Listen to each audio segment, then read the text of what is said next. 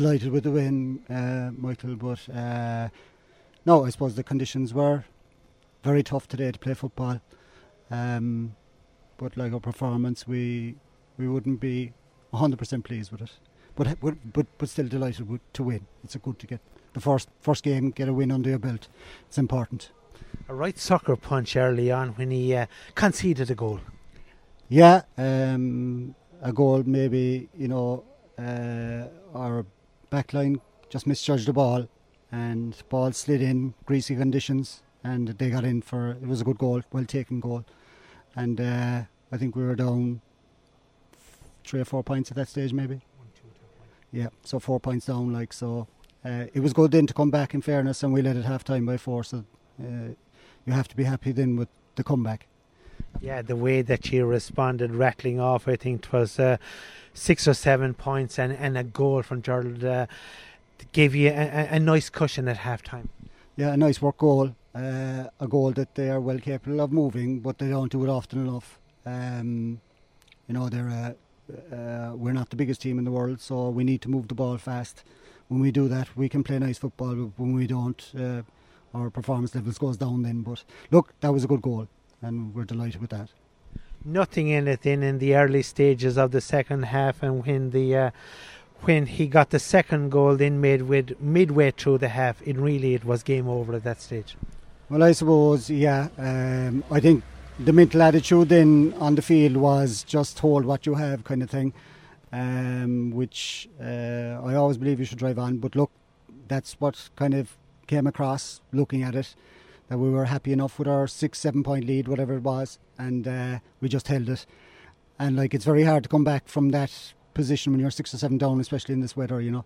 So um, look, Glenville uh, did their utmost to come back, but I suppose in these conditions it's very difficult to get scores.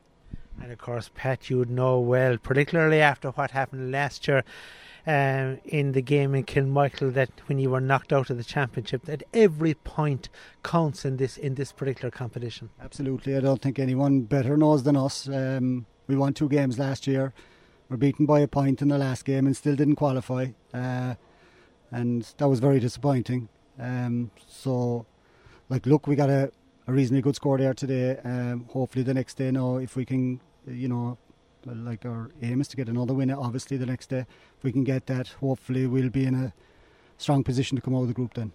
Yeah, you've been very much on an upward curve there over the last uh, the last six or seven years, and I know we spoke just about what happened last year in the game in Kilmichael.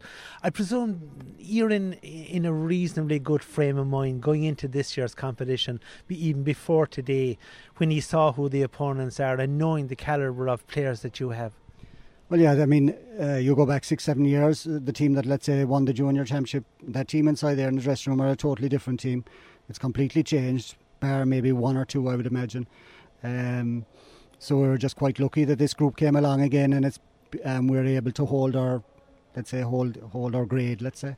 Um, and they are they are a young team. They're, most of that team is under 21, so I suppose they have a bit of learning maybe to do. Uh, but in fairness to them, no, uh, they are they are they're getting better every year, and hopefully hopefully that will keep on going as as we play matches during the year and going on in the future.